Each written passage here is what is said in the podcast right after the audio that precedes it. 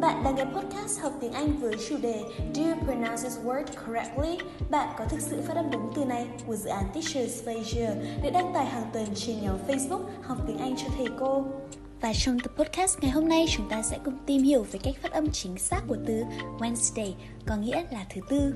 Không thì phủ nhận rằng đây là một từ vô cùng phổ biến cả trong tiếng Anh và tiếng Việt. Tuy nhiên nhiều người vẫn thường phát âm từ này là Wednesday, Wednesday. Vậy có gì sai trong cách phát âm đó?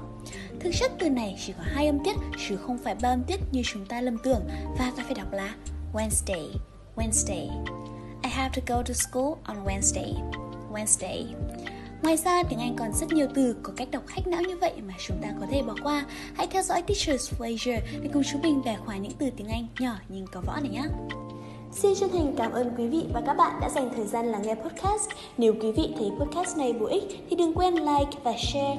Mọi ý kiến đóng góp xin gửi về địa chỉ email info@teacherforasia.org. Xin hẹn gặp lại quý vị trong tập podcast lần sau.